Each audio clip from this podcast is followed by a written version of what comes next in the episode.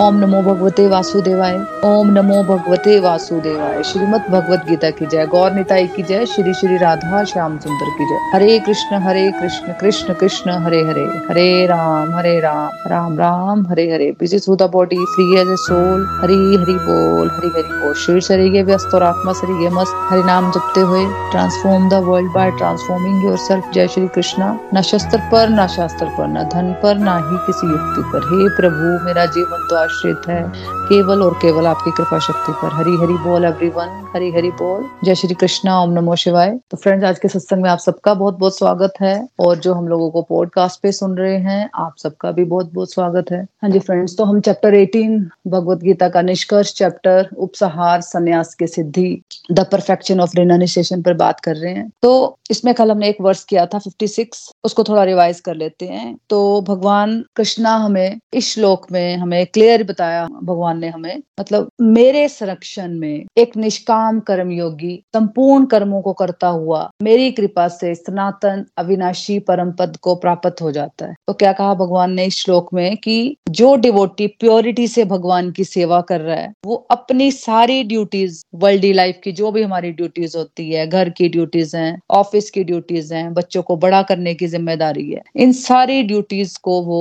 Beautifully perform कर पाएगा। अगर वो भगवान की सेवा भी कर रहा है तो। और फिर क्या होता है, भगवान की कृपा से ऐसा व्यक्ति भगवान के धाम की ओर भी अग्रसर होता जाता है। मतलब भगवान का शुद्ध भक्त है जो जो निष्काम कर्म योगी है है ना? वो अपने सारे कर्म करता है। घर और बाहर की सारी ड्यूटीज़ भगवान को डेडिकेट करते हुए करता है। तो भगवान क्या करते हैं? भगवान उसकी रक्षा करते हैं। जो भी उसके पास है, भगवान उसकी सारी चीज़ों की रक्षा करते हैं। शुद्ध भक्तों पर भगवान की कृपा होती है। ऐसे भक्त भगवान के सनातन अविनाशी परम पद, यानी कि भगवान के धाम को प्राप्त होते हैं। हाँ जी नेक्स्ट टॉक पढ़ लो ममता जी, हरी बोल। हरी हरी बोल एवरीवन अध्याय अठारह, श्लोक नंबर फिफ्टी सेवन सारे कार्यों के लिए मुझ पर निर्भर रहो और मेरे संरक्षण में सदा कर्म करो। ऐसी भक्ति में मेरे प्रति पूर्णतया सचेत रहो। मैं फिर से रिपीट कर रही हूँ। सारे कार्यों के लिए मुझ पर निर्भर रहो और मेरे संरक्षण में सदा कर्म करो। ऐसी भक्ति में मेरे प्रति पूर्णतया सचेत रहो। हरी हरी बोल जी। हरी हरी बोल हरी हरी बोल। तो भगवान कृष्णा ने भगवत गीता के माध्यम से जो भी सजेशन हमें दिए है ना, उसका सार है ये श्लोक, उसका इसेंस है। इसमें भगवान क्लियरली हमें समझा रहे हैं कि जो भी एवरीडे लाइफ की ड्यूटीज़ तुम करते हो ना, जैसे अगर बच्चों को बड़ा कर रहे हो जॉब पर जा रहे हो, खाना बना रहे हो, जो भी तुम एवरीडे लाइफ की ड्यूटीज़ करते हो, इस कॉन्शियसनेस में करो कि तुम मुझ पर डिपेंड हो। जैसे एक छोटा बच्चा, हमेशा अपने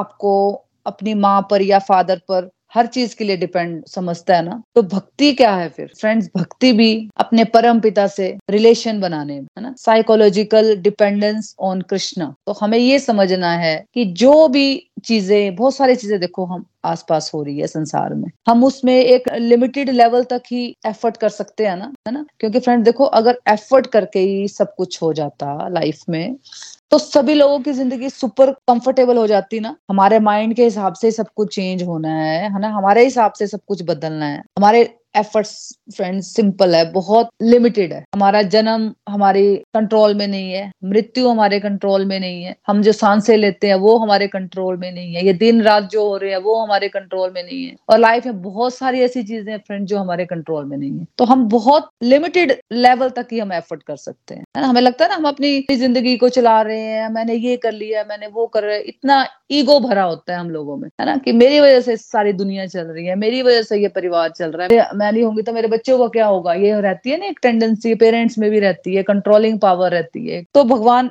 क्लियरली हमें बता रहे हैं अभी, हम एक लिमिटेड लेवल तक ही एफर्ट कर सकते हैं। देखो, अगर हमारे एफर्ट के साथ ही सब कुछ हो जाता ना तो हम लोगों की ज़िंदगी तो फिर सुपर कंफर्टेबल हो जानी थी, है ना? बट ऐसा नहीं है ना। बहुत सारे ऐसे फैक्टर्स हैं फ्रेंड्स जो हमारे हाथ में नहीं है। अगर हम इस बात को समझ जाए तो हमारी लाइफ में फ्रस्ट्रेशन नहीं आएँगे। फ्रस्ट्रेशन आने का कारण ही है फ्रेंड्स की हम उन चीज़ों को कंट्रोल करने की कोशिश करते हैं। एक्चुअली जिन चीज़ों को हम कंट्रोल ही नहीं कर सकते तो भगवान कृष्णा हमें सजेस्ट कर रहे हैं कि हमें भगवान पर डिपेंड होकर काम करना कर्म तो हमें देखो करने हैं सारे कर्म करने हैं, अपना बेस्ट देना है। फिर उसके बाद क्या होगा? सक्सेस मिलेगी फेलियर मिलेगा, उसके लिए हमें फिर नहीं सोचना है। हमें क्या करने में फोकस करना है? हमें अपने कर्मों को बेस्ट वे में करने में सोचना है ना? और क्या कहना है भगवान को? भगवान को हमेशा यही कहना है कि भगवान, आप जो भी करोगे ना मेरे लिए, मुझे पता वो मेरे लिए बेस्ट ही होगा। आप जो चुनोगे मेरे लिए, कुछ भी आपने मेरे लिए डिसाइड किया होगा ना, सबसे बेस्ट होगा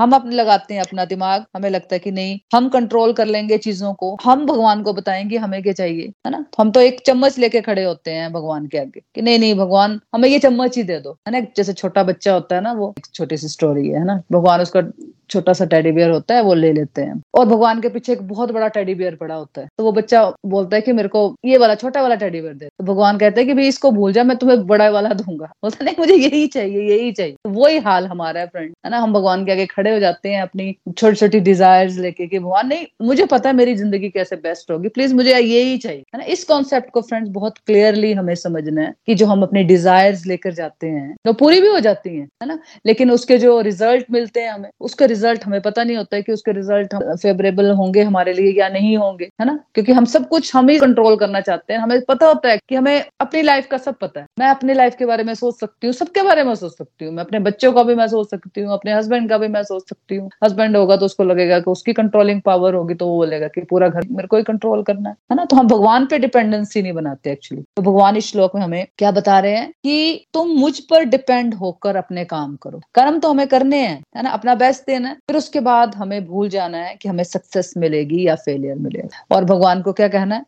कि आप जो भी मेरे लिए करोगे ना, वो मेरे लिए बेस्ट ही होगा, मुझे विश्वास है इस बात का। और इस तरह का एटीट्यूड अगर हम डेवलप करेंगे तो फ्रेंड्स तभी हम पीसफुल हम रह पाते हैं। देखो, जैसे सर्दी, गर्मी का मौसम आता है रिपीट होता है ना, वैसे ही फ्रेंड्स हमारी लाइफ में भी सुख और दुख आते रहते हैं। ऐसा कभी नहीं हुआ कि खाली एक व्यक्ति के जीवन में सुख ही आया वो दुख आया ना हो, और ऐसा भी कभी नहीं हुआ कि एक व्यक्ति के जीवन में दुख ही दुख हो, सुख कभी आया ही ना हो। है ना, जैसे सर्दी, गर्मी आती है ना, अपने मौसम के अकॉर्डिंगली वैसे ही फ्रेंड्स हर व्यक्ति के लाइफ में सुख और दुख आते रहते हैं। फेलियर्स भी आते हैं सक्सेस भी मिलती है। ये थोड़ी फेलियर्स ही आते हैं लाइफ में और खुशियाँ नहीं मिलती। लेकिन उन खुशियों को हम, उन ब्लेसिंग्स को हम काउंट नहीं करते एक्चुअली क्योंकि हम अपने दुखों में ही घिरे होते हैं और हमें क्या लगता है, हमारा दुख सबसे ऊपर है, बाकी तो सब बहुत खुश हैं। तो अगर हम इन बातों पर नहीं चलेंगे फ्रेंड जो हमें भगवान, भगवत गीता में समझा रहे हैं तो सक्सेस के समय हम एक्साइटेड हो जाएँगे और हमारे अंदर फिर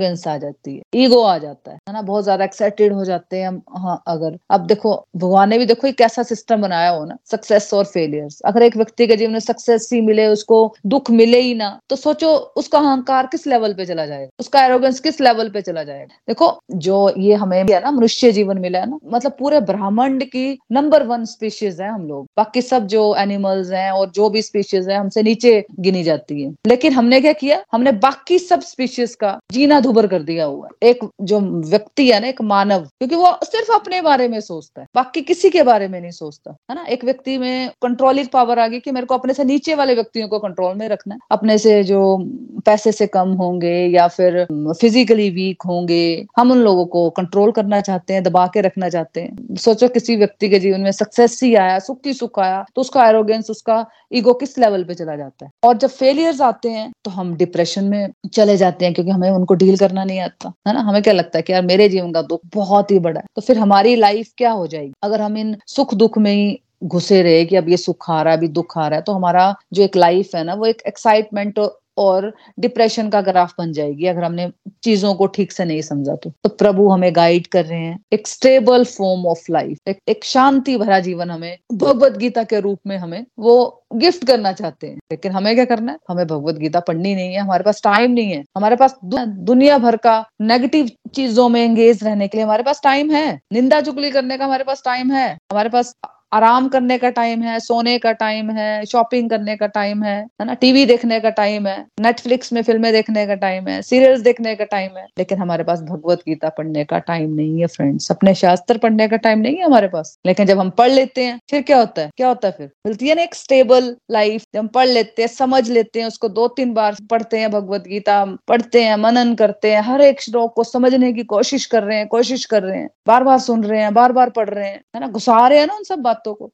कहाँ टीवी की बातें घुस रही है अंदर, फ़िल्मों की बातें घुस रही है अंदर, न्यूज़ की बातें अंदर घुस रही है, निंदा चुगली की बातें अंदर घुस रही है, सबकॉन्शियस माइंड में। और कहा हमने चेंज कर दिया पूरा अपना जीवन जीने का तरीका, है ना? कहाँ पे हम शास्त्र अपने पढ़ने शुरू हो गए, भगवत गीता के श्लोक समझने की कोशिश कर रहे हैं, है ना? भगवान की वाणी को समझने की कोशिश कर रहे हैं। भगवान के एक एक वर्ड में बहुत पावर है फ्रेंड्स और एक एक वर्ड को हमें खोलना पड़ता है। ऐसे नहीं कि एक एक वर्ड जो उन्होंने बोला, उसका मतलब अलग से ही हर बार आप पढ़ोगे ना भगवत गीता, हर बार डिफरेंट वे में आपको समझ आएगी। एक स्टेबल लाइफ देती है हमें भगवत गीता, हमारे शास्त्र, है ना? और ये तभी हो सकता है जब हम स्पिरिचुअल कॉन्शियसनेस में चले जाएँ गॉड कॉन्शियसनेस में चले। अपनी सारी ड्यूटीज़ इस तरह से करें कि ईश्वर अर्पण, कर्म और प्रसाद बुद्धि मतलब जो भी मैं कर रही हूँ, प्रभु ये आपकी सेवा है। इस भाव से मुझे चलना, इस भाव से हम सबको चलना। जो भी मेरे को आपने कर्म दिए हैं, जो भी ड्यूटीज़ दी हैं घर की, बाहर की तो मुझे इस तरह से करनी है कि मैं आपकी सेवा कर रही हूँ। और जो भी मिल रहा है, उस सेवा वाले भाव से हम अगर चल रहे हैं तो जो भी हमें मिल रहा है, वो क्या है? वो प्रभु का प्रसाद है। तो प्रसाद को हमें हम्बली रिस्पेक्ट करते हुए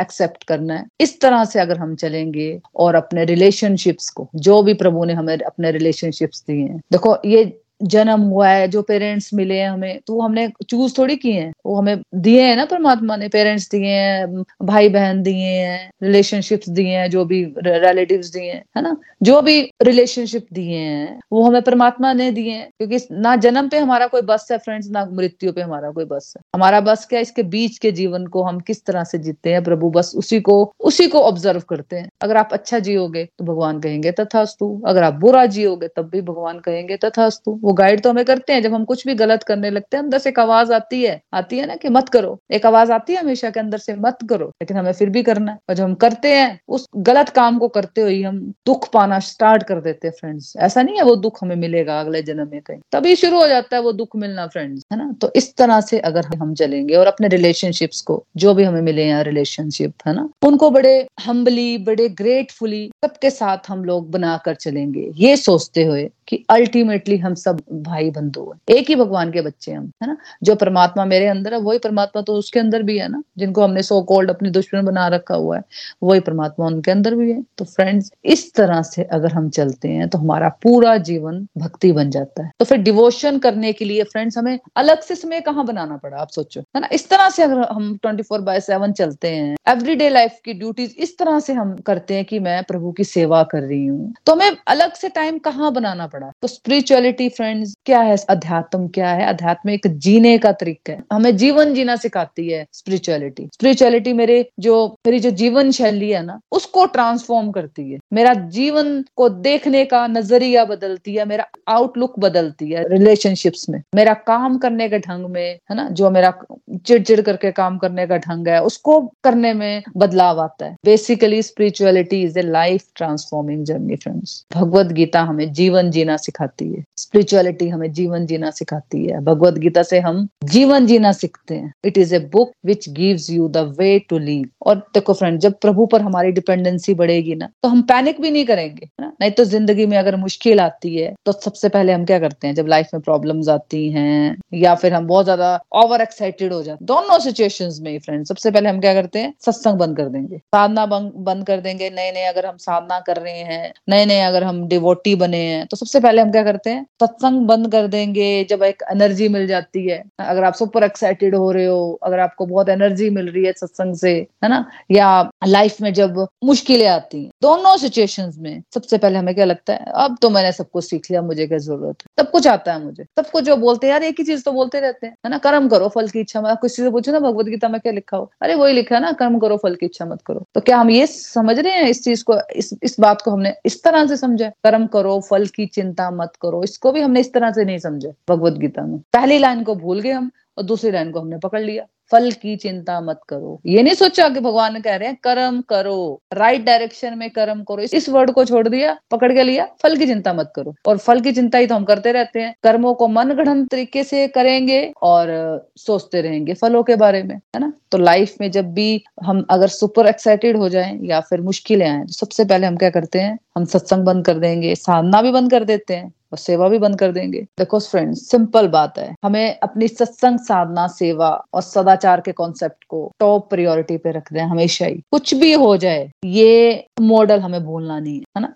क्योंकि सत्संग मतलब जो भी आप बातें सुनते हो पढ़ते हो, है ना? पढ़ते हो बुक्स अच्छी पढ़ रहे हो, अपने स्क्रिप्चर्स पढ़ रहे हो, सत्संग सुन रहे हो, अपने स्क्रिप्चर्स का अध्ययन कर रहे हो तो भाई उसी से तो नॉलेज मिलेगी ना या आप भगवत गीता जैसे ग्रंथ पढ़ रहे हो, जो भी अपने उपनिषद है उनको पढ़ रहे हो, उससे नॉलेज मिलेगी कि उसमें करना क्या है लाइफ कैसे जीनी है, वो आपको बताया जाता है सत्संग में, है ना? अगर इसी को हम बंद कर देंगे तो हमारा लाइफ फिर से वही पुराने ट्रैक में आ जाएगी। ऐसा थोड़ी है कि कोई चीज़ें हमने सीख ली तो अब उसके बाद बस खत्म हो गया, इसके बाद कुछ नहीं है। ऐसे कैसे बंद हो सकता आप खुद सोचो। खाना हम रोज खाते हैं, ब्रश हम रोज करते हैं ना, टीवी हम रोज देखते हैं ना तो क्या बंद हो गया कि नहीं नहीं, अब तो टीवी देख लिया मैंने, एक साल टीवी देख लिया, अब मेरे को बंद कर देना, है ना? अब मैंने ये सीरियल देख लिया, अब नेक्स्ट सीरियल नहीं आएगा। ऐसा ऐसा करते हैं हम। सालों, साल से एक ही पैटर्न पे चले हुए हैं फ्रेंड्स हम। आप सोचो ऑब्ज़र्व करो। वही वही घड़े घड़ाए पैटर्न है हमारा। अब ये करना, अब ये करना, अब ये करना अब ये करना मतलब अनकॉन्शियसली हम ये सब करते जा रहे हैं, करते जा रहे हैं, करते जा रहे हैं। कॉन्शियस होकर जीवन तो हम जीते ही नहीं है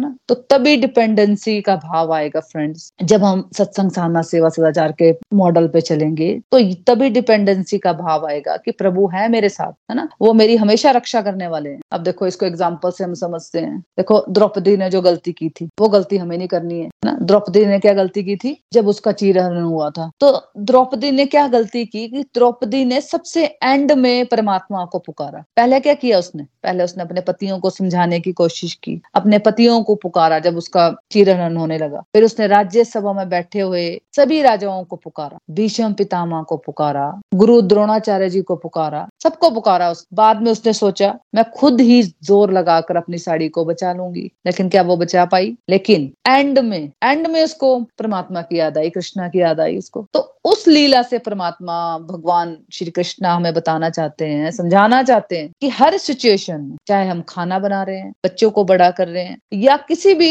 डिफ़िकल्ट सिचुएशन में, है ना? या अच्छी सिचुएशन में, या डिफ़िकल्ट सिचुएशन में तो हर समय हमें भगवान को हमें याद करते रहना है। और हम करते क्या है? हम एंड में परमात्मा को याद करते हैं। जब हम सारा ज़ोर लगा लेते हैं ना, द्रौपदी की तरह सारा ज़ोर लगा लेते हैं हम पहले। पहले हम अपने फैमिली को समझाते हैं, खुद को समझाते हैं। आसपास के लोग, हमें लगता है कि हमारा जीवन बदल देंगे। ऐसे लगता है ना हमें। अपने पे तो विश्वास ही नहीं होता। मैं इसको, इसमें अपने आप भी एग्ज़ाम्पल लेती हूँ। अपने आप पे तो विश्वास ही नहीं है कि मैं अपना जीवन खुद बदल सकने के लिए कैपेबल हूँ। और मेरा हक है कि मैं अपने जीवन को बदलू। मुझे लगता था, नहीं, मेरे हस्बैंड खुश तो मैं खुश। मेरे बच्चे खुश तो मैं खुश। मैं उनकी खुशियों में अपनी खुशियाँ ढूंढ रही थी। सबकी खुशियाँ मटीरियलिस्टिक होती है। कोई सुख आ जाए तो हम बहुत खुश, और कोई दुख आ जाए तो हम बहुत दुखी। बस वही नॉर्मल लाइफ थी चल रही थी है ना? लेकिन सच में जब परमात्मा से एक्चुअली हम, हमने एक कनेक्शन बनाया सबसे पहले हमें परमात्मा ही याद आते हैं। अब कोई और याद ही नहीं आता। अच्छी लाइफ चल रही हो चाहे लाइफ में स्ट्रगल्स हो क्या लगता है कि परमात्मा बैठे है ना? मुझे क्या टेंशन लेने की ज़रूरत है? वो वो ले मेरी टेंशन मुझे क्यों लेनी है टेंशन जब हम उन पे अपनी डोरी डाल देते हैं ना फ्रेंड्स फिर वो चिंता करने लग जाते हैं हमें। लेकिन पहला कदम हमने ही लेना फ्रेंड्स फ़र्स्ट इनिशिएटिव परमात्मा बोलते तुम ही लेना है तुमने ही मेरी तरफ़ आना जब हम जाते हैं उनकी तरफ़ एक कदम, हमेशा ये बोला गया ना कि जब हम एक कदम जाते हैं तो परमात्मा दस कदम हमारी तरफ़ बढ़ा, दस कदम नहीं बढ़ाते फ्रेंड तो हज़ारों कदमों से हमारी तरफ़ आते हैं वो, लेकिन वो पहला कदम ही हम नहीं लेते बस उसी में हम देर कर देते हैं। फिर एक और एग्ज़ाम्पल से इसको समझते हैं। देखो, हनुमान जी ने वैसे तो बहुत सारी सेवाएँ की, है ना, भगवान श्री राम की, लेकिन दो मुख्य सेवाएँ थी। एक प्रभु श्री राम की आज्ञा अनुसार सीता माता को ढूँढने गए थे लंका, और दूसरी बार लक्ष्मण जी के लिए संजीवनी बुट्टी लेने गए थे, है ना? तो इन दोनों में एक मेजर फ़र्क क्या था? देखो, पहली बार में तो हनुमान जी भगवान को स्मरण करते हुए गए, भगवान का आशीर्वाद लेकर गए थे तो उनको सक्सेस ही मिलती गई हर जगह पे, है ना? जब हमने देखा था रामायण तो था ना रास्ते में कितनी सारी प्रॉब्लम्स आई थी, बहुत सारी प्रॉब्लम्स आती है रास्ते में उनको। उनको क्या होता है, एक के बाद एक एक के बाद उनको प्रॉब्लम्स आ रही है, लेकिन उनको सक्सेस साथ के साथ मिलती जा रही जब समुद्र कोई भी नहीं लांग पा रहा था, वो समुद्र लांग गए है ना? समुद्र लांगते हुए उनको बड़े सारे राक्षसों ने खाने का प्रयास किया। हमारे लिए, हमारे राक्षस मतलब हमारे अंदर जो नेगेटिविटीज लालच का राक्षस है, ईर्ष्या का राक्षस है, आलस का राक्षस है ना? जब हम भक्ति मार्ग पर होते हैं तो अलग अलग प्रकार के राक्षस आते हैं ना हमारे अंदर। निंदा का राक्षस आएगा, लालच का राक्षस आएगा। तो हम बड़े आराम से अगर हम प्रभु से जुड़े होंगे तो बड़े आराम से हम उससे निकल पाएँगे। लेकिन अगर हम अपने ज़ोर लगाते रह गए और आसपास के लोगों से हेल्प के चक्कर में पड़े रहे तो हम फंसे रहेंगे उसमें। लेकिन अगर हमने ज़ोर सिर्फ़ प्रभु के साथ कनेक्शन बनाने में लगाया तो आराम से हम सारे प्रॉब्लम से निकल जाते हैं। तो हनुमान जी सीता माता से मिले, लंका भी जलाई और वापस भी आ गई जिद। अब दूसरी बार पे आते हैं कि सेकेंड टाइम जब लक्ष्मण जी मूर्छित हो गए थे तो वो जब संजीवनी बुट्टी लेने गए हनुमान जी तो हनुमान जी भगवान श्री राम का आशीर्वाद लेना भूल गए थे। यानी कि वो अपनी डिपेंडेंसी थोड़ी देर के लिए भगवान पर भूल गए। जैसे कई बार हमें लगता है ना, जल्दी से जल्दी से मैं काम करके आ जाती हूँ। तो हम भी कई बार भूल जाते हैं, कोई जैसे इंपॉर्टेंट चीज़ भूल जाते हैं, कोई कीज ही भूल जाएँगे या कुछ ऐसा इंपॉर्टेंट चीज़ें हम घर भूल जाते हैं, है ना? तो उसी प्रोसेस में हनुमान जी मेन इंपॉर्टेंट काम करना भूल गए, प्रभु का आशीर्वाद लेना भूल तो क्या हुआ? थोड़ा सा उसको रिफ्लेक्ट करते हैं कि जब वो जा रहे थे, जब वो आकाश मार्ग से जा रहे थे तो रावण ने एक राक्षस को समझा के सिखा कर भेजा हुआ था। तो उसने भेष बदल कर नीचे धरती पे कुटिया बनाई, जहाँ से वो क्रॉस हो रहे थे, है ना? वहाँ पे राम राम लिखा दिया। उसका प्लान था कि हनुमान जी नीचे उतरेंगे और राम राम देख के तो वो तो हनुमान जी को अट्रैक्ट करके खा लेगा। वैसा ही हुआ। हनुमान जी ने कुटिया देखी वहाँ पे राम राम पड़ा, देखा तो उन्हें उन्हें एकदम भूख भी लग गई और वो नीचे उतर आए। रावण के आगे अनुसार उन पर अटैक करने की कोशिश की उस राक्षस ने। तो वो तो फ्रेंड्स देखो, भगवान की अपने भक्तों पर विशेष कृपा होती है है ना? वो तो भगवान के शुद्ध लेवल के भक्त है हनुमान जी तो। तो मछली के रूप में किसी देवता ने उनको गाइड कर दिया कि भाई, वो भक्त नहीं है, वो तो राक्षस है। बट जब वो सीता माता को खोजने गए थे तो उनको कोई रास्ते में कोई भूख नहीं लगती, कोई प्यास नहीं लगती। जब वो बोलते हैं कि मेरे को कुछ फल खाने हैं तो माता सीता बोलती है, ठीक है, तुम खा लो। सारा वन को उजाड़ देते हैं। तो मतलब रास्ते में उनको कोई भूख नहीं लगती। अब इनको रास्ते में भूख लग गई है, प्यास लग गई है। पहली बार वो पूरे फोकस में थे। भगवान का आशीर्वाद लेकर आए थे। और सीता माता के दर्शन के बाद, उनकी आज्ञा के बाद उन्होंने अशोक वाटिका से फल ग्रहण किए थे। लेकिन सेकेंड टाइम ऐसा क्या हुआ कि उनको भूख लग, प्यास लग? डिस्ट्रैक्ट हो गए थे हनुमान जी। क्या हुआ इस बार? इस बार उन्होंने प्रभु का आशीर्वाद नहीं लिया। हनुमान जी देखो, भगवान के मेन डिवोटी हैं, शुद्ध भक्तों में से लेकिन उनकी जर्नी से हमें ये समझना चाहिए कि हमें भी हर समय प्रभु पर डिपेंडेंसी रखनी। सत्संग से एक बूस्टर डोज मिली एक एनर्जी तो मिल गई लेकिन हर समय जब आप कोई भी एक्टिविटी कर रहे हो, कुछ भी छोटा सा काम भी कर रहे हो, किसी से बात कर रहे हो तो सबसे सिंपल तरीका क्या है प्रभु पर डिपेंडेंसी हमारी रहे? हरे कृष्णा हरे कृष्णा कृष्णा कृष्णा, हरे हरे हरे राम हरे राम राम राम, हरे। इसके लिए ज़रूरी नहीं है कि आपको किचन में काम करते वक्त टेलीकाउंटर रखना है, माला रखनी है। देखो, मन में नहीं पहले कर पाते हैं हम, क्योंकि मन तो हमारा दुनियादारी में रहता है। तो हम इंद्रियों को अपने बस में कर सकते हैं। हम हम अपनी जीवा से जीवा से ज़ोर ज़ोर से बोल सकते हैं। थोड़ा सा, चलो ज़्यादा ज़ोर से नहीं बोलना, घर में सब है। थोड़ा सा आहिस्ता बोल सकते हो। हरे कृष्णा हरे कृष्णा कृष्णा कृष्णा, हरे हरे हरे राम हरे राम राम राम, हरे हरे। या कुछ भी बोल दो, राधे राधे बोलते रहो। ओम नमो शिवाय, ओम नमो शिवाय। बोलते रहो बोलते रहो। काम करते वक्त, है ना, भजन लगा लो, भजन लगा लो साथ साथ में। थोड़ा थोड़ा खुद भी गुनगुना रहे हो भजन। कुछ भी जो आपको अच्छा लगता है मतलब। जो भी भजन आपको अच्छा लगता है। माता का भजन अच्छा लग रहा है, कृष्णा का भजन अच्छा लग रहा है, शिव जी भगवान का लग रहा है, गणेश भगवान का लग रहा है कई लोगों का क्वेश्चन होता है कि हम तो भाई शिव जी भगवान के भक्त है राम भगवान के भक्त है तो हम कृष्णा जी को कैसे माने है ना? तो हम तो यहाँ पे होते हैं यहाँ पे अटके होते, होते हैं हम लोग है ना? जो भी भजन आपको अच्छा लगता है कोई भी मंत्र आपको अच्छा लगता है सबसे बेस्ट तरीका यही बोला जाता है कि जब भी आप खाना बना रहे हो जब भी आप फ्री हो ना आपने भजन लगा के रखने हैं घर में ताकि वो वाइब्रेशन पूरे वातावरण में फैलती रहे आपके मन में और कोई चीज़ रहे ही नहीं। आप जो भी सोचो बोलो करो वो सब भगवान से रिलेटेड ही हो। जो भी दुनियादारी के अंदर हमारे कचरा है तभी वो निकलेगा ना फ्रेंड्स इतना कुछ हमने अंदर रखा हुआ है, जो ओवर थिंकिंग की हैबिट होती है हमें या टेंशन होती है हमें, अंदर तो हमें इतना कचरा रखा हुआ है है ना? तो जब हम भजन सिमरन करते हैं तो सारा कचरा परमात्मा वहाँ से निकालते हैं। जब हम भगवान पे डिपेंडेंसी कर देते हैं ना तो फिर परमात्मा हमारा ध्यान रखते हैं। वो चिंता करने लग जाते हैं हमारे। हम अपनी चिंता प्रभु के चरणों में रख देते हैं ना, फिर प्रभु हमारी चिंता को ले लेते हैं, है ना? तो हमें अपना काम करते रहना है और प्रभु का नाम लेने वाला ये जो भाव है ना, इस तरह से हमें चलना है। क्योंकि चैलेंजेस तो लाइफ में बहुत सारे आएँगे फ्रेंड्स और प्रभु को यही बोलना है फ्रेंड्स की मैं तो किसी भी योग्य नहीं हूँ। आपने ही मुझसे ये करवा। मैं करना चाहती हूँ भजन, सिमरन, मैं करना चाहती हूँ, आपका नाम जाप मैं करना चाहती हूँ। इतना तो आप कर सकते हो ना, आपको लग रहा है कि मैं नहीं कर पा रही हूँ। तो आपने क्या करना है? आप दिन में जब भी दो तीन बार परमात्मा के पास जाते हो, भगवान के पास जाते हो तो आपने वहाँ पे बैठ के बोलना है, भगवान को, भगवान से प्रेयर करनी है प्रार्थना करनी है उनसे कि प्रभु, मैं कुछ भी योग्य नहीं हूँ, मैं कुछ भी नहीं कर पा रही हूँ आपके लिए, लेकिन मुझे करना है, आप नहीं करवाना है मुझे, है ना? बस प्रभु का नाम लेते जाओ और उस समय पर जो बेस्ट है ना, वो कर लो, वो कर लो। सोचना नहीं है फिर कि अब क्या होगा, क्या नहीं होगा। देखो, कितना मज़ा आने शुरू हो जाएगा। पहले दिन से ही आप उस आनंद को फील करने शुरू कर दोगे, जब आप भोग लगा रहे हो, जब आप नाम जाप कर रहे हो, जब आप कीर्तन कर रहे हो, है ना? जब आप एकादशी व्रत रख रहे हो, है ना? जब आप सत्संग सुन रहे हो मतलब अपने ग्रंथों का अध्ययन कर रहे हो तो वो अलग ही लेवल का मज़ा है। और ये जो आनंद है, ये कहीं जाने वाला नहीं है मेन ये है। ये टेम्परेरी लेवल का मज़ा नहीं है ना। ये परमानेंट आनंद है, जो हमेशा ही हमारे साथ रहता तो ऐसे डिपेंडेंसी पर अगर हम चलेंगे फ्रेंड्स प्रभु से प्रोटेक्शन लेकर चलेंगे तो प्रभु कह रहे हैं कि ऐसे भक्तों को मैं हमेशा ही प्रोटेक्शन देता हूँ। भगवान भरोसा दे रहे हैं हमें कि हम उनके संरक्षण में देखो चैप्टर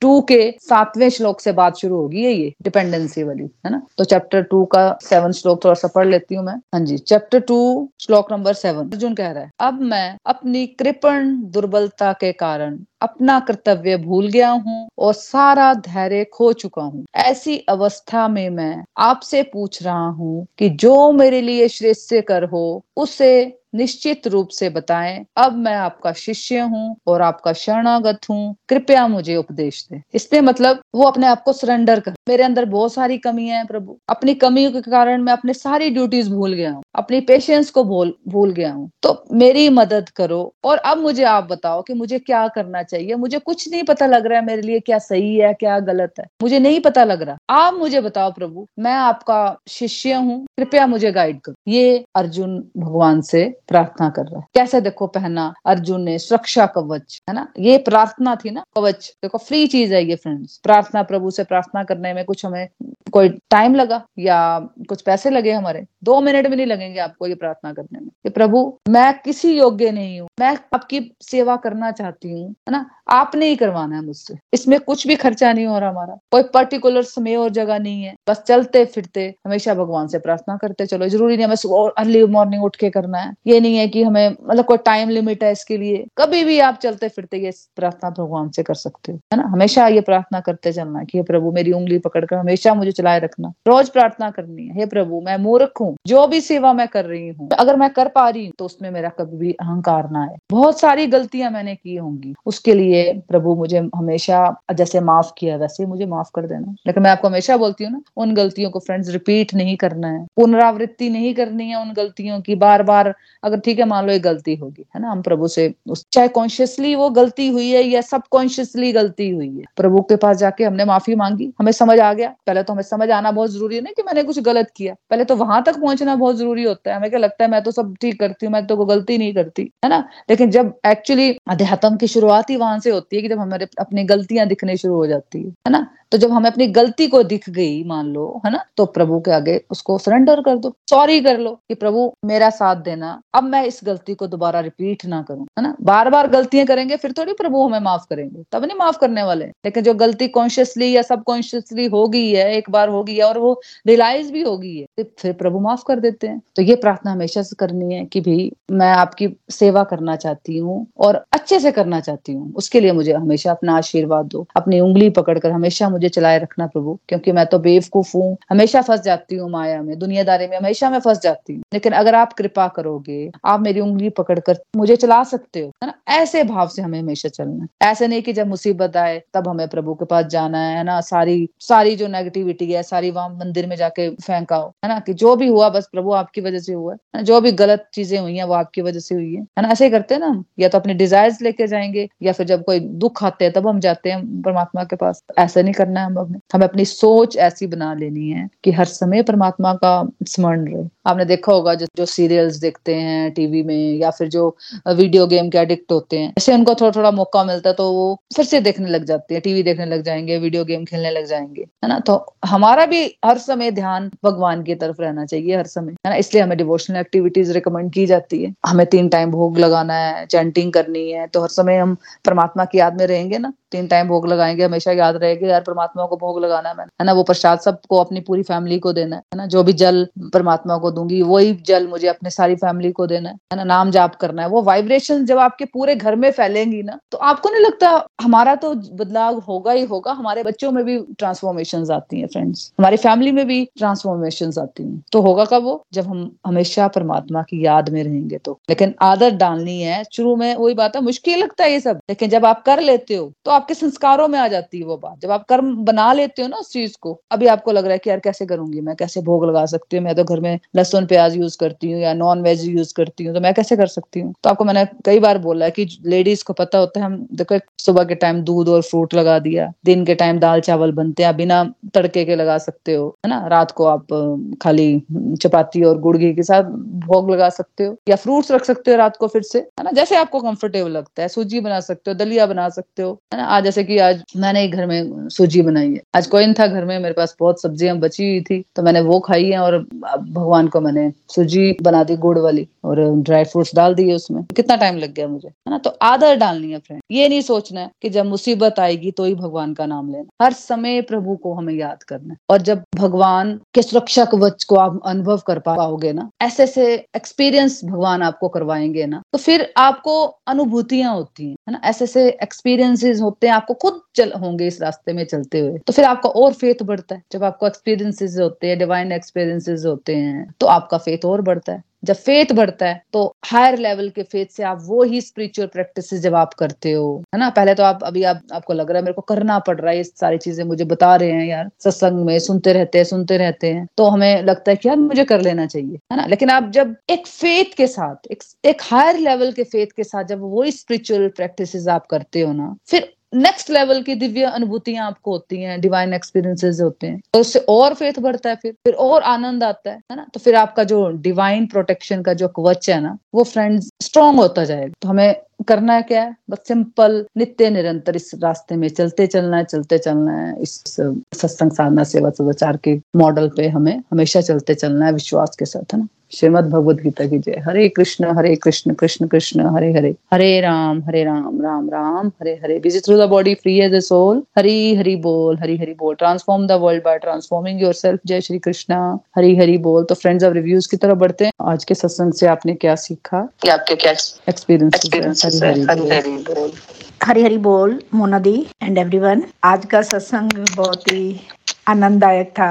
और जो सत्संग आप कराते हैं उससे वो जो सुकून मिलता है ना वो तो एक्सपीरियंस से बाहर ही है। बहुत ही मज़ा आता है। तो आज के सत्संग से जो मेरी लर्निंग बनती है वो ये कि श्री हरि अर्जुन के माध्यम से हम सभी को समझा रहे हैं कि ए, सभी आप अपने जो सभी कार्य करने हैं वो, वो मेरे पे आश्रित होके करने हैं। जब हम आश्रित होकर प्रभु को अपने कार्यों के करते जाएँगे और उसके फल की इच्छा भी नहीं करेंगे तो प्रभु अपने आप जो अच्छा फल होगा वो देते भी जाएँगे। जो आज जब हम प्रभु के ऊपर आश्रित होते हैं होंगे तो प्रभु भी अपनी कृपा से हमें ओत प्रोत कर देते हैं। और जो आश्रित आस्था जब होती है ना हमें प्रभु पे हम तभी उनके ऊपर आश्रित हो पाएँगे। और जो आस्था बनेगी वो हमें सेवा सत्संग सदाचार और श्री हरि के हमेशा ही गुणगान करते रहना और उनकी उपस्थिति को अपने आसपास महसूस कर मन ही मन में उनके प्रति समर्पित होना इसी से ही बन पाएगी। आ, तो मेरा जो मानना वो यही है कि श्री हरि जो कृपा करते हैं वो तो शायद ही हमें कहीं इस संसार में किसी और से मिल पाए। इस मेटीरियलिस्ट वर्ल्ड में और जो कृपा हमें श्री हरि से मिलेगी, उसको, उसकी गणना तो ये मटेरियल वर्ड में हम होप भी नहीं कर सकते हैं। तो जो वो ताकत, जो हिम्मत और जो तुम्हारे अनुसार जो रास्ते बन जाएँगे, उसका आनंद ही कुछ और रहेगा। श्री हरि हरी हरि बोल अभिवन बस इतना ही। हरी हरी बोल, हरी हरी बोल। Beautiful learning as always Komal ji. Beautifully आपने भी पूरा सत्संग को अच्छे से रिवाइज कर दिया। बिल्कुल बिल्कुल मेन वही बात है फ्रेंड्स कि हमें निष्ठा रखनी है, प्रभु पे फेथ रखना है। बस सिंपल बात, है ना? और जो भी स्पिरिचुअल प्रैक्टिस हमें बोली जाती है yeah. पहले तो हमें सिंपल वो करनी है। ना? जब आप कुछ करोगे, पहले तो आप सुन रहे हो सत्संग, आपको अच्छा लगेगा ना, जो नए डिवोटीज है। अच्छा लगेगा। सत्संग तो हम कोई भी सुनते हैं, मंदिर में जाते हैं या कोई भी सत्संग किसी का सुनते हैं तो हमें अच्छा लगता है। लेकिन वो ज़्यादा अच्छा क्यों नहीं रह पाता वो सारी चीज़ें? जैसे हम सुनते हो, हम जाते हैं मंदिरों में सत्संग सुनना या हम किसी की भी सुनते हैं स्पीचेस वगैरह, है ना? स्पिरिचुअल लीडर्स की। तो वो क्यों नहीं हमारे अंदर रह पाता है ज़्यादा टाइम हम थोड़ी देर सुनते हैं, थोड़ी देर में हमने भूल गए होते हैं, क्योंकि वो चीज़ें हमने अंदर जाने नहीं देते हैं फ्रेंड ठीक है? सुनी, ऊपर ऊपर से, थोड़ी देर में किसी और से बात कर ली, फ़ोन कर लिया, बस निंदा चुगली में फंसे रहे, बस फिर वो सारी बातें निकल जाती हैं। या फिर टीवी देख लिया, सीरियल देख लिया, फ़िल्में देख ली तो बस वो सारी चीज़ें निकल जाती है। वो चीज़ें हमारे अंदर ज़्यादा रह नहीं पाती हैं। दूसरे हम इम्प्लीमेंट भी नहीं करते हैं, उनको ज़्यादा मनन भी नहीं करते हैं उन सत्संग का, है ना? तो भगवत गीता से हमने ये वाले स्टूडेंट नहीं बनना। भगवत गीता का मतलब हमने ये स्टूडेंट बनना, अगर हम भगवत गीता का जब तीसरा सेशन हम सुनेंगे तो हमने बिल्कुल जो जो ये एक्सपीरियंस नहीं कर पा रहे हैं सारी चीज़ों का तो उनको क्या करना है कि भाई, मेरी मेहनत में थोड़ी सी कमी है है ना? तो मैं शायद प्रार्थना नहीं करती हूँ, या मैं सत्संग ध्यान से नहीं सुनती हूँ तो मुझे इस बार पूरा सिंसियरिटी से सत्संग सुनना। सिंसियरिटी से मुझे परमात्मा से अपना कनेक्शन बनाना है। तो अपने आप ही सारी चीज़ें सॉर्ट आउट होने शुरू हो जाएँगी ना। अपने आप को समझ भी आना शुरू हो जाएगा। अपनी बुद्धि को थोड़ा सा भगवान की तरफ़ लगाते हैं, अपने मन को भगवान की तरफ़ लगाते हैं तो सब कुछ चीज़ें क्रिस्टल क्लियर होने लग जाती है। सारी चीज़ें समझ आने लग जाती है हमें। Thank you so much Kumar ji. हाँ जी, कोई और है जो अपनी लर्निंग शेयर करना चाहता है? हरी बोल। हरी हरी बोल। हरी हरी बोल everyone thank you Mona ji. आज का सत्संग भी बहुत ही डिवाइन था और बहुत ही अच्छी अच्छी बातें आपने हमें समझाई। तो मेरी जो लर्निंग बनी है कि आज का श्लोक था कि जो मेरे संरक्षण में सारे कार्यों के लिए मुझ पर निर्भर रहो और मेरे संरक्षण में सदा कर्म करो। तो ऐसी भक्ति में मेरे प्रति पूर्णतः सदैव सचेत रहो। तो सच में इस श्लोक के माध्यम से पहले तो थैंक यू आपका और श्री हरि का कि हम भगवान की बातों को अब समझ पाए हैं। तो भक्ति तो हम पहले भी करते थे मतलब भक्ति वो वाली भक्ति नहीं थी। जैसे अभी कुमुद जी ने बताया कि एक आस्था और भगवान के प्रति हम एक जो एक अपनी निष्ठा रख पाते हैं, वो हमने रखनी शुरू कर दिया है। पहले वाली भक्ति तो डिमांडो वाली भक्ति थी, सुबह गए नहीं नहीं, बस उच्चे मुँह है हाँ मत, माथा टेकना है, टेके, अपनी जो भी अंदर की थी, भगवान हमें शक्ति दो बुद्धि दो और हमारे परिवार को खुश रखो और हमें बहुत सारा मतलब जो भी अपने मटेरियल वर्ड की चीज़ें, धन दो, जो भी हम एज यूजल मांगते हैं तो वो ऐसे करते थे। तो सच में, अब जैसे, अब जो भक्ति भगवान श्री हरि की कृपा से हम कर पा रहे हैं श्री गीता के माध्यम से हम एक एक वर्ड को समझ पा रहे हैं, उसको अपनी लाइफ में इम्प्लीमेंट कर पा रहे हैं और अपनी, हमारी लाइफ भी इतनी सही हो गई है ना कि एक तो आपने बताया कि गलतियाँ जो हम करते हैं, गलतियाँ तो मैंने भी अपने जीवन में बहुत की थी। फिर जैसे आपने बताते हो सत्संग में कि माफ़ी मांगना, माफ़ी मांगने वाला जो कॉन्सेप्ट किया ना, वो तो सच में इतना वंडरफुल कॉन्सेप्ट है ना मोना जी। मैं भी अब कभी किसी को समझा पाती हूँ तो सबसे पहले ये कि हम माफ़ी मांगे। तो माफ़ी वाले टॉपिक से पहले मैं स्टार्ट करती हूँ हम अपनी गलती हमने पर हम एक्सेप्ट ही नहीं कर पाते ना। मैंने भी कई जहाँ मैं गलत होती थी, मैं खुद को नहीं एक्सेप्ट एक्सेप्ट कर पाती थी। और मैंने खुद को एनालाइज किया तो मैं अपनी गलतियाँ, जहाँ मैं गलत होती थी एनालाइज करके उसको मतलब भगवान से माफ़ी मांग के अब रिपीट नहीं कर रिपीट होती बीच में हो भी जाती है। जैसे यही हमारे लोगों का क्या निंदा चुगली फैमिली में रह के हम समझते हैं कि हस्बैंड और बच्चे ही हैं, जो कोई बात हो जाए तो हम उनसे शेयर करेंगे। तो वो कोई सोल्यूशन सोल्यूशन एज यूजल निकलता तो है मतलब उस सर्टेन लेवल का सोल्यूशन नहीं निकलता जो हम श्री हरि से अपनी प्रॉब्लम शेयर करते हैं। तो इसके लिए मोना जी, इस रास्ते पे चलने के लिए सच में दोबारा से मैं एक बार आपका धन्यवाद करती हूँ। अपनी हमारी जो डिवोटीज एसोसिएशन है, इसका भी मैं करती हूँ। एक दूसरे की हेल्प से हम, एक दूसरे की मदद से जो समझते हैं, एक दूसरे की बातें बोलते हैं, सुनते हैं वो रिव्यूज़ तो हम समझ पाते हैं उनकी बातों को भी और खुद भी अच्छा एक्शन ले पाते हैं। तो ये माफ़ी वाला कॉन्सेप्ट भी मैंने जब किया शुरू तो सच में मोना जी, गलतियाँ तो अभी भी बीच में होती हैं। फिर मैं दोबारा से रिपीट करती हूँ कि नहीं, अभी ये रिपीट नहीं हो। तो सच में कुछ कुछ मैं ये कोशिश पूरी कर रही हूँ कि जो बातें मैं पहले ज़्यादा करती थी, वो रिपीट नहीं कर रही। क्योंकि फिर वो भगवान के हाथ पे छोड़ दिया भगवान जी, आपने ही सोल्यूशन देना है। तो सच में वो देते हैं और देते हैं तो इस रास्ते पे तभी हम आगे बढ़ पा रहे हैं और हमारी बुद्धि भी वैसी ही भगवान जी आगे करते रहते हैं। हरी हरी बोल, हरी हरी बोल एवरीवन हरी हरी बोल हरी हरी बोल beautiful review as always Mamta ji beautiful आपने भी अच्छे से श्लोक को अच्छे से समराइज कर दिया। तो जैसे आप निंदा चुगली की बात कर रहे थे है ना? जैसे कि हमारी टेंडेंसी होती है कि हम लोग फ़ोन पे घंटों घंटों करते रहते हैं निंदा चुगली कोई काम की बात तो, तो हम करते ही नहीं है फ़ोन पे। ऑब्ज़र्व किया करो ना। देखो दिन में तीन बार भी अपने आप को ऑब्ज़र्व कर लियो ना अपना हर तीन चार घंटे बाद खुद को ऑब्ज़र्व करो। दो तीन मिनट लगाओ अपना बैठो पाँच मिनट तो आप रेस्ट करते ही हो ना। कई बार आप रेस्ट करते होंगे जब भी रेस्ट करने लगो पाँच मिनट, जब लेटे लेटे लेटे भी ऑब्ज़र्व कर रहे हो कि पीछे दो तीन घंटे मैंने कैसे बिताए हैं? क्या क्या किया मैंने? क्या सोचा, क्या किया? मेरे मन में कैसे विचार चल रहे हैं? अपने विचारों को देखने की कोशिश किया करो फ्रेंड्स क्योंकि हम विचार नहीं है ना, हम मन नहीं है. हम क्या, हम तो एक आत्मा हम देख सकते हैं ना. हम उन विचारों से अपने आप को अलग देख सकते हैं. उसके लिए क्या प्रैक्टिस है? उसके लिए हमें कम से कम भी दिन में तीन बार अपने आप को ऑब्ज़र्व करना है है ना? जो रात को ऑब्ज़र्व कर रहे हैं, वो प्रैक्टिस कर रहे हैं तो वो दिन में किसी टाइम भी ऑब्ज़र्व कर सकते हैं वो। जब भी आपको याद आई तो अपने आप को ऑब्ज़र्व करो कि मेरे विचार क्या चलते रहते हैं, है ना? और रही निंदा चुगली वाली बात की जो हम घंटों घंटों बातें करते रहते हैं, चाहे हम फ़ोन पे कर रहे हैं, चाहे हम अपने रिलेटिव से कर रहे हैं, चाहे हम हस्बैंड से कर रहे हैं, बच्चों से कर रहे हैं, घर में कर रहे हैं तो फ्रेंड्स वो जो वाइब्रेशन होती है, क्यों मना किया जाता है? मैंने मैंने ऑब्ज़र्व किया। क्यों मना किया जाता है हमें निंदा चुगली? क्योंकि अगर हम वही बातें करते रहती है ना, फिर हमारी प्रोग्रेस कैसे होगी? और घर में अगर हम कर रहे हैं, ये सारी बातें उसने ऐसा कर दिया, उसने ऐसा कर दिया तो हमारी प्रोग्रेस नहीं होगी। तो दूसरे को जो सिखाने की कोशिश कर रहे हैं ना, वो कुछ नहीं सीखने वाला है। उल्टा हमारी डिमोशन हो जाएगी। हमारी डिमोशन हो रही है। हम कुछ नहीं सिखा पाएँगे उसको जो हम निंदा जुगली दूसरों को समझा रहे हैं, ऐसा कर लिया, उसने ऐसा कर लिया। ऐसा कुछ नहीं होने वाला। उल्टा जो वाइब्रेशन है, वो नेगेटिव हो जाती है। फैमिली का atmosphere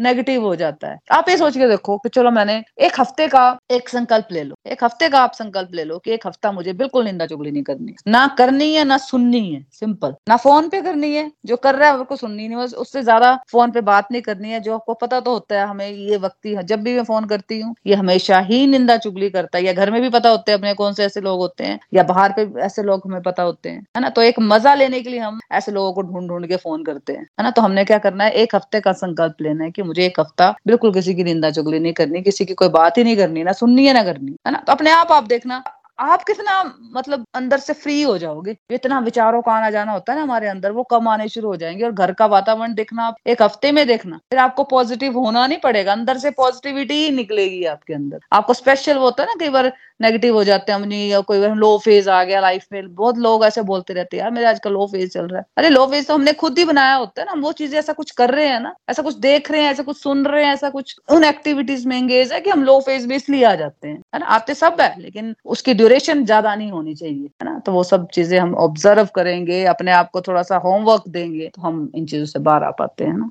Thank you so much Mamta ji हाँ जी, कोई और है जो अपनी लर्निंग शेयर करना चाहता है? हरी बोल। हरी हरी बोल, मोना जी। हरी हरी बोल एवरीवन जो आज की मेरी लर्निंग बनी है, आपने बताया कि आज जैसे कि बताया कि हमें निस्वार्थ होके अपना सारे कार्य करने हैं और डिपेंडेंसी टोटली भगवान जी पर छोड़ देनी है।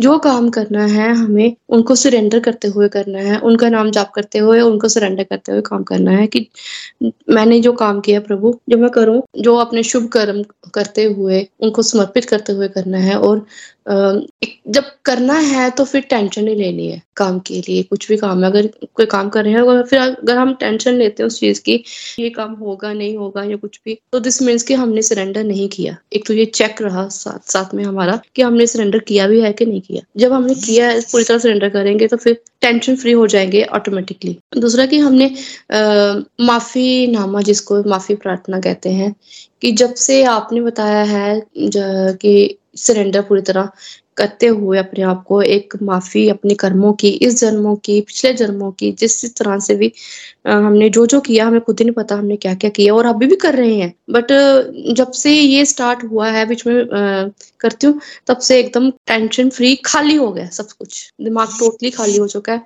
कि जब भी कभी, अभी अभी भी कभी कभी नेगेटिविटी आती, होती है हावी बट फिर फिर यही है कि इस प्रोसेस को थोड़ा सा और ज़ोर दे लो। जब भी ये प्रोसेस जब दोबारा रिपीट रिपीट पे आता रहता, आते, आता तो मैं कहती हूँ कि आप ना एकदम टेंशन फ्री होके ऐसा लगता है कि कुछ है ही नहीं लाइफ में पॉजिटिव ही पॉजिटिव है। नेगेटिव दिखता ही नहीं जब दिखता भी है, ऐसा नहीं दिखता है दिखता भी है, ऐसे कॉन्टेक्ट्स में आते भी हैं, अब तो ये होता है कि कोई ऐसे कॉन्टेक्ट्स में आएगा भी ना तो वो फील हो जाता है तो बट फिर ये होता है कि थोड़ा सा हो जाओ, फिर फिर आपकी वो बातें याद आ जाती हैं, वो उनकी जर्नी है तो उनको अपने तरीके से जीने दो, हम अपने तरीके से जिये और अपने नाम जाप पे थोड़ा सा फोकस ज़्यादा कर लिया। तो इस तरह से अपनी लाइफ को हमने जीना है तो बस मेरी इतनी ही लर्निंग बनी है। हरी हरी बोल होना चाहिए और मुझे आज लग रहा था कि, आज पक्का मुझे ऐसा लग रहा था कि मेरी रिव्यू की सेवा आप डालोगे और आपने दी है। थैंक यू हरी हरी बोल। हरी हरी बोल हरी हरी बोल। Beautiful review as always Isha ji. मैंने आपकी टर्न दे दी थी बट अब मैंने चेंज कर दिया आप बोलोगे नहीं बट आपने रिव्यू दे दिया अपना। तो जो जो नहीं बोलते हैं यहाँ पे तो उनकी टर्न लग जाती है। तो इसलिए यहाँ पे बोल लिया करो, यहाँ पे बोलना आसान है है ना? तो बिल्कुल सही कहा ईशा जी, जब हम इस रास्ते पे चलते हैं तो हमें समझ आ जाता है। देखो, मैं आपको पॉजिटिव होना नहीं पड़ता। आप बोलते हैं ना, मेरे अंदर मतलब अंदर कुछ रहा ही नहीं, है ना? वही चीज़ है कि अंदर फिर वो थॉट्स रहते ही नहीं है, और किसी के लिए वो नेगेटिविटी आती ही नहीं है, कुछ भी नहीं आती है। कुछ नहीं, आप मतलब ब्लैंक हो जाते हो कि ना आप पॉजिटिव हो, ना आप नेगेटिव हो, किसी के लिए ना आप बहुत ज़्यादा किसी के साथ अटैच हो। ना, आप बहुत ज़्यादा किसी के साथ कोई, आपने कोई बैर भाव भी नहीं रखा हुआ है। है ना? मतलब स्टेबिलिटी आती जा रही है, मैंने ये देखा अपने आप में। तो मतलब हमें लगता है कि यार, मेरे को क्या लेना है दूसरे से? ये दूसरे की जर्नी है ना। मेरी रिस्पॉन्सिबिलिटी मेरे अपने कर्म के प्रति है सिंपल ये लाइफ का एक मंत्र है सिंपल मेरी रिस्पॉन्सिबिलिटी मेरे कर्म के प्रति मेरी रिस्पॉन्सिबिलिटी मेरी स्थिति के ऊपर है ना। मेरा अपने आप पे हक है, मेरा दूसरे पे थोड़ी है। तो मैं क्यों दूसरों को हक दू कि कोई मुझे खुश कर सके या कोई मुझे दुखी कर सके? किसी ने हमें प्रवोक किया, मान लो, गुस्सा किया या कुछ किया तो हमें बोलना कि ठीक है यार, मन में सोचो कि यार, ठीक है, अभी मेरी बारी नहीं है, फिर टाइम आएगा, मेरा भी आएगा। अभी मुझे गुस्सा नहीं करना है। अपने अंदर बोलो, सोचो। मैंने पता क्या सोचा होता है? मैंने आजकल यही है कि मेरे आगे शीशा लगा हुआ मिरर है मेरे आगे, कि मेरे को वो बातें आती नहीं है मेरे आगे। मुझे अंदर लेनी नहीं है ये बातें। कोई कोई कोई बात हो जाती है, देखो फैमिली में भी होती है, बाहर भी बात होती है। मुझे लगता है मेरे आगे मिरर है, ये बातें मेरे आगे, मेरे अंदर तक आई नहीं है। जब मेरा टाइम आएगा, मुझे उस वक्त गुस्सा करना है। मुझे अभी आप बोल रहे हो तो मुझे अभी गुस्सा तो करना ही नहीं है है ना? तो इस तरह से आप अपने आप को टैकल कर पा रहे हो। हमें करना है, हमारी रिस्पॉन्सिबिलिटी हमारे कर्मों के प्रति। है हम उसको चेंज करने के लिए हम कैपेबल है है ना? अपने मन की दशा अपने के लिए बदलनी है ना? हम दुखी हैं तो बदलो उसको। सुनो भजन ज़ोर ज़ोर से, करो हरे कृष्णा हरे कृष्णा ज़ोर ज़ोर से। क्यों नहीं बदलेगी? देखो, पाँच मिनट में आपकी जो आप लो हुए हुए हो नेगेटिव हो जाते हैं हम फ़ेज़ कई बार। कुछ भी नहीं होता, फिर भी हो जाते हैं हम थोड़ा सा इस तरह की वाइब्रेशन आ जाती है। तो भजन सुनने शुरू कर दो। अपने आप ही आपका मन बदल जाएगा। लेकिन आप सुन, निंदा चुगली कर लोगे, और ज़्यादा डिप्रेशन में जाओगे, है ना? या टीवी देख लोगे, और ज़्यादा डाउन हो जाओगे, है ना? क्योंकि हम सही चीज़ें करते ही नहीं है, क्योंकि पता नहीं होती हमें। लेकिन अब हम भगवत गीता का स्टूडेंट्स है तो हमें खुद भी पॉजिटिव पॉजिटिव रहना है और दूसरों को भी गाइड करते चलना है। Thank you so much Isha ji हाँ जी कोई और है जो अपनी लर्निंग शेयर करना चाहता है फ्रेंड्स हरी हरी बोल दीदी जी मैं बोल हाँ जी हाँ जी पूजा जी बोल रहे हैं आप? जी दीदी जी हरी हरी हाँ, हाँ जी। हाँ जी हाँ जी क्यों नहीं जी आप बोलो ना। हरी बोल। हाँ दीदी जी मतलब कि जैसे आपका सुनती हूँ, सत्संग जब से जुड़ी हूँ तो मैं ये सोच के, अगर कोई गुस्सा आता भी है ना, उसी वक्त माला लेके बैठ जाती। कि नहीं, गुस्सा नहीं करना, गुस्सा नहीं करना। और जब भी कभी ऐसे होता है कि कोई मुझे फ़ोन करके सुनाता है कि ये हो रहा है, वो हो रहा है तो मैं सोचती हूँ कि नहीं आ, आ, ये बातें सुननी नहीं है। अब फ़ोन में भी फालतू मतलब कि ये बातें नहीं करनी है। बस भगवान जी को ही अपना मतलब फ्रेंड और दोस्त सब कुछ मान लेना है। और जो भी हमने कर्म करना है वो निस्वार्थ भाव से करने हैं। चाहे कोई घर की सेवा हो घर का काम हो कुछ भी हो हम सोचेंगे ये भगवान जी का काम है। और जो भी हम कर्म करें, जो पूजा पाठ करें, जैसे शुरू से तो जो करते करते, लेकिन जब से सत्संग सुना है आपका, और जब से भगवत गीता ज्वाइन की है मैंने तो मैं मतलब कि ये सोचती हूँ कि बस जैसे भगवान जी ने अर्जुन को उपदेश दिया था, हम भी ऐसे ही बन जाए, ताकि भगवान जी हमें भी आपको ऐसा ज़रिया बना के हमको हमें अपना वो दी। जैसे उन्होंने अर्जुन को दिया। हमने भगवान जी को ही मांगना है। भगवान जी से कुछ और नहीं मांगना कि हमें ये चीज़ें चाहिए, वो चीज़ें चाहिए। बस हम ये ही सोच के सुबह उठे कि जो भी काम करना है, हमने भगवान जी का, भगवान जी की सेवा समझ के घर का काम करना। निंदा चुगली से तो हमें बिल्कुल बिल्कुल दूर रहना है। यही मैं कहना चाहती हूँ क्योंकि हम हमारा आज का जो टाइम है ना वो थोड़ा डिप्रेशन वाला है। डिप्रेशन से दूर रहने के लिए एक सत्संग ही है जो हम हमें डिप्रेशन से दूर कर सकता है। जी गलती के लिए क्षमा। हरी हरी बोल जी। हरी हरी बोल हरी हरी बोल। Beautiful understanding Pooja ji. बहुत ही बढ़िया अंडरस्टैंडिंग आपकी। आपने तो शायद अभी दो तीन सत्संग ही सुने हैं पूजा जी। जी जी। है ना? दो तीन सत्संग ही सुने हैं आपने और बहुत बढ़िया अंडरस्टैंडिंग बन रही है आपकी की आप माला पहले से कर रहे हैं कि अभी करना शुरू हुए हैं? हाँ जी हाँ हरी हरी बोल जी। हाँ जी जी मैंने अभी दो तीन दिन से सुना है और व्हाट्सएप से भी देखती रहती सुनती रहती हूँ। तो जैसे जैसे सुनती हूँ वैसे वैसे दिमाग में बिठाती जाती थी आज जो बोला वो नहीं करना वो करना ही करना है। चुगली नहीं करनी है तो नहीं करनी। माला कब से कर रहे हो? माला दीदी मेरे को मैं हो गया मेरे को पंद्रह सोलह साल माला करती अच्छा पंद्रह सोलह साल से आप कर रहे हो हाँ जी। कितनी माला कर लेते हो पूजा जी? दीदी जी जैसे मतलब कि अब मैं घर में मैंने कोई मेड शेड नहीं रखी हुई है। जैसे ही काम सारा खत्म हो जाता है उसी वक्त बैठ जाती हूँ। कि अब चाहे कुछ भी हो मैं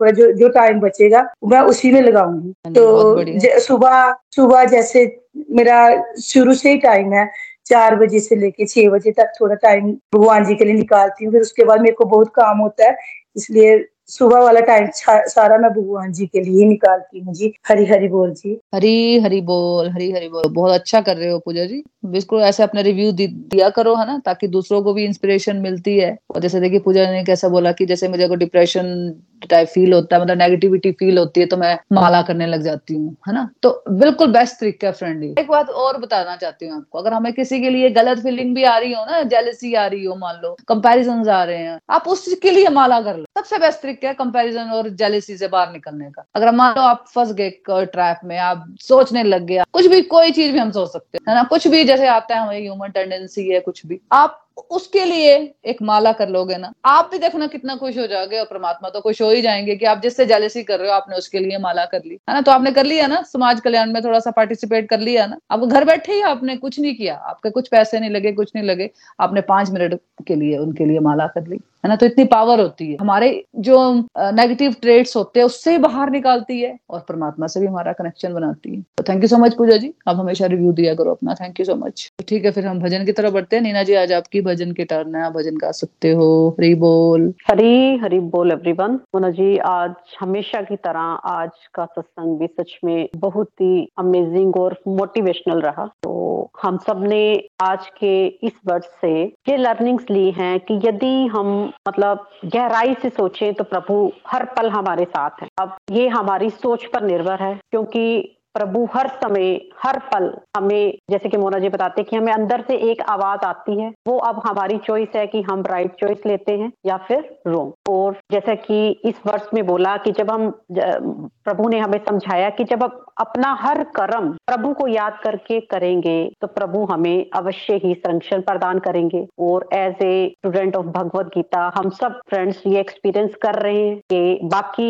जैसे कि आज के सत्संग में भी हमने यही जाना कि जितनी हमारी डेडिकेशन होगी प्रभु उत, उतना ही हमारी तरफ़ आगे कदम बढ़ाएँगे। तो सच में जब मैं भी नेगेटिव होती हूँ किचन में जाती हूँ जब जैसे ही भजन लगाओ तो सब बातें जैसे दिमाग से रफू चक्कर हो जाती है। तो फ्रेंड्स हमने यही जाना कि भक्ति में ही शक्ति है। और अब हमें बिना किसी अपने तरक वितरक के बस इस रास्ते पर हमें चलते जाना है, क्योंकि हमने ये भी जाना है कि प्रभु प्रभु ही हमारे जो है, स्वामी है, सारी सृष्टि के वही कंट्रोलर है। तो हमें अपना कोई भी तरक नहीं लगाना है और अपने सारे कर्म प्रभु को याद करके करने हैं। यानी ईश्वर कर्म अर्पण प्रसाद बुद्ध। हरी हरी बोल जी। हाँ जी तो अब मैं अपने भजन की ओर चलती हूँ। मेरी यही रिक्वेस्ट है कि अगर मुझसे कोई गलती हो तो प्लीज़ क्षमा याचना। मुझे तुमने दाता बहुत कुछ दिया है। तेरा शुक्रिया है, तेरा शुक्रिया है। मुझे तुमने दाता बहुत कुछ दिया है। तेरा शुक्रिया है, तेरा शुक्रिया है। ना मिलती अगर दात तेरी। तो क्या थी जमाने में औकात मेरी। ना मिलती अगर दात तेरी। तो क्या थी जमाने में औकात मेरी? तुम्ही तो जीने के काबिल किया है। तेरा शुक्रिया है, तेरा शुक्रिया है। मुझे तुमने दाता बहुत कुछ दिया है। तेरा शुक्रिया है तेरा शुक्रिया है मुझे है सहारा तेरी बंदगी का मुझे है सहारा तेरी बंदगी का है जिस पर गुजारा मेरी ज़िंदगी का है जिस पर गुजारा मेरी ज़िंदगी का मिला मुझको जो कुछ तुम्ही से मिला है। मिला मुझको जो कुछ तुम्ही से मिला है। तेरा शुक्रिया है, तेरा शुक्रिया है। मुझे तुमने दाता बहुत कुछ दिया है। तेरा शुक्रिया है, तेरा शुक्रिया है। किया कुछ ना मैंने शर्मसार हूँ मैं। किया कुछ ना मैंने शर्मसार हूँ मैं। तेरी रहमतों का तलबगार हूँ मैं तेरी रहमतों का तलबगार हूँ मैं दिया कुछ नहीं, बस लिया ही लिया है। दिया कुछ नहीं, बस लिया ही लिया है। तेरा शुक्रिया है, तेरा शुक्रिया है। मुझे तुमने दाता बहुत कुछ दिया है, तेरा शुक्रिया है, तेरा शुक्रिया है। मिला मुझको जो कुछ, बदौलत तुम्हारी। मिला मुझको जो कुछ, बदौलत तुम्हारी। मेरा कुछ नहीं, सब है दौलत तुम्हारी। मेरा कुछ नहीं, सब है दौलत तुम्हारी। उसे क्या कमी जो तेरा हो लिया है, उसे क्या कमी? जो तेरा हो लिया है, तेरा शुक्रिया है, तेरा शुक्रिया है। मुझे तुमने दाता बहुत कुछ दिया है, तेरा शुक्रिया है, तेरा शुक्रिया है। मेरा कभी का दाता, मेरा ही नहीं तू। कभी का दाता, तू ही सबको देता, तू ही है दिलाता, तू ही सबको देता, तू ही है दिलाता। तेरा ही दिया मैंने, खाया पिया तेरा ही दिया मैंने, खाया तेरा शुक्रिया है, तेरा शुक्रिया है। मुझे तुमने दाता बहुत कुछ दिया है। तेरा शुक्रिया है, तेरा शुक्रिया है, तेरा शुक्रिया।